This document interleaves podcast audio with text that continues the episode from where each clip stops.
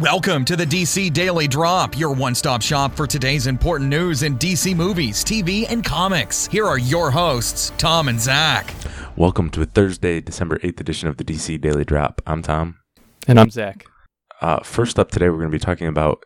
Uh, there's been a lot of talk recently about this whole movie rentals before movies are out of theaters. Uh, you've heard about this a little bit, haven't you, Zach? Oh, yeah. And we talked about it a little bit last week, but there's news from Bloomberg that Apple is trying to create a rental service.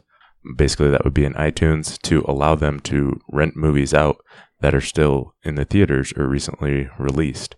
So this is sort of similar to the screening room idea. And there's been talks that they've been talking to Warner Brothers, 20th Century Fox, and, and some other companies. It would allow the movies to be available sooner than they normally are. Normally, there's like a 90 day reserved where they're in theaters only and can't be on any home media. But they've talked about moving that so some would be available like 14 days after they're out in theaters, something like that. Yeah. So how it would work was there'd be like a, a premium fee, 25 to $50, something like that. Um, what do you think about this just in general? I mean, uh, for me, I, it's kind of hard because uh, part of me is obviously like, this is awesome. Like, I get to watch movies in my house. Um, it's kind of expensive, but then if you get you know enough people, if you get a couple people over, like with the price of movie tickets nowadays, it's not it's not that bad once you get three or four people.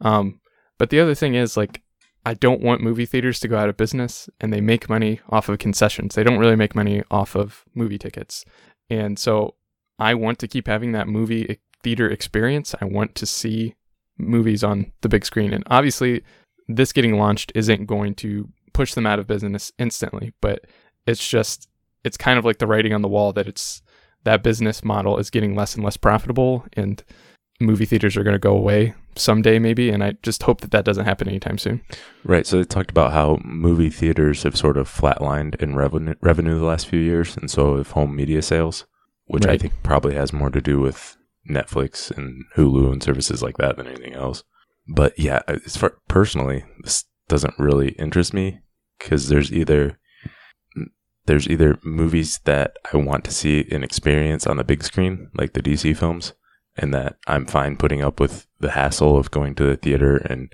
potentially a theater crowd. Right.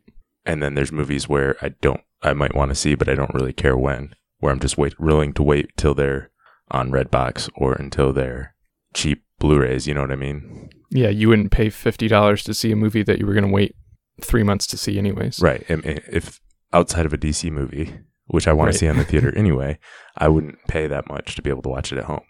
And I know some people think this was cool so they don't have to go to the theater.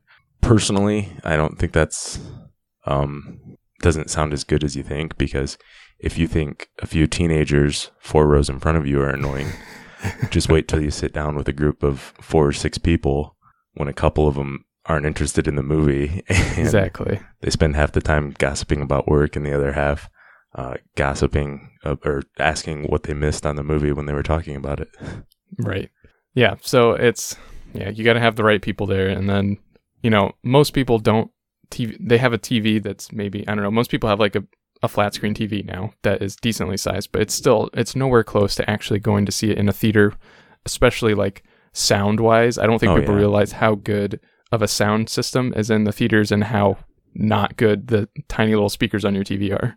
Uh, absolutely, and it's it's a much different experience, even if you've got whatever a 60 inch 4K TV at home. Right. It's not the same as going to a movie theater. Yep. So, I mean, obviously, they need to try to find ways to make money um, because more and more people want to stay home and watch movies. So, we'll see if this works. I, I for one, am probably not going to be using it very often, if at all.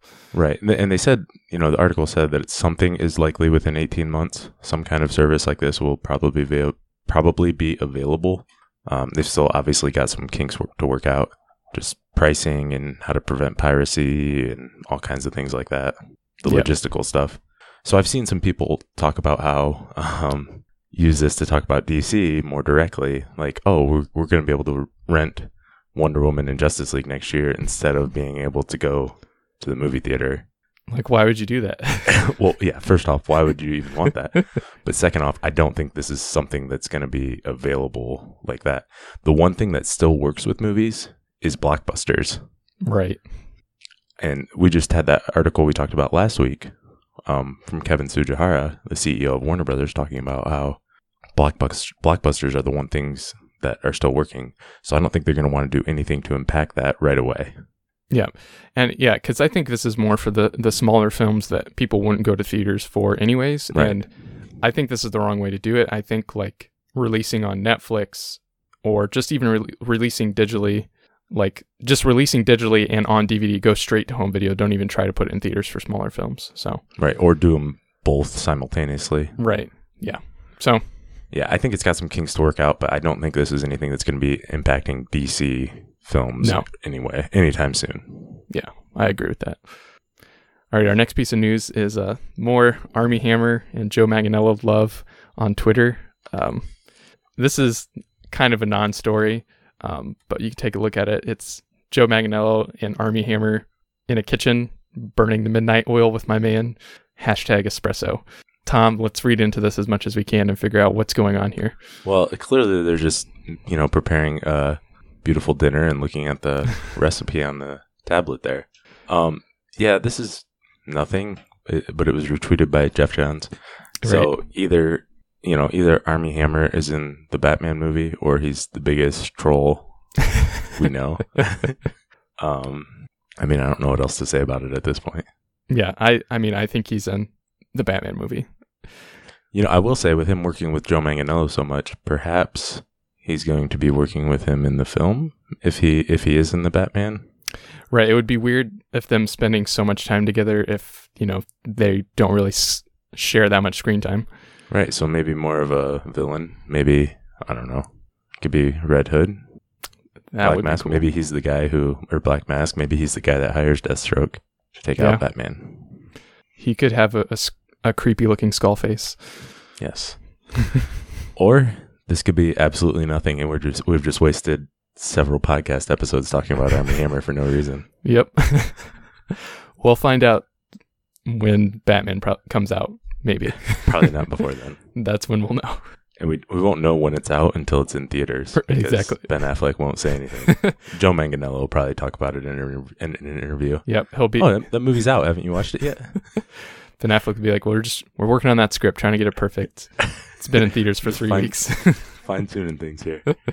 All right. Well, next up, this is another thing that's kind of loosely connected, but I think it's important. Um, Greg Berlanti is going to be directing Little Shops of Horror, a remake for Warner Brothers. This is from Deadline. hmm Little Shop of Horrors is, for those of you who don't know, uh, there's actually been a couple different versions of it, but it's a musical horror comedy, Yeah.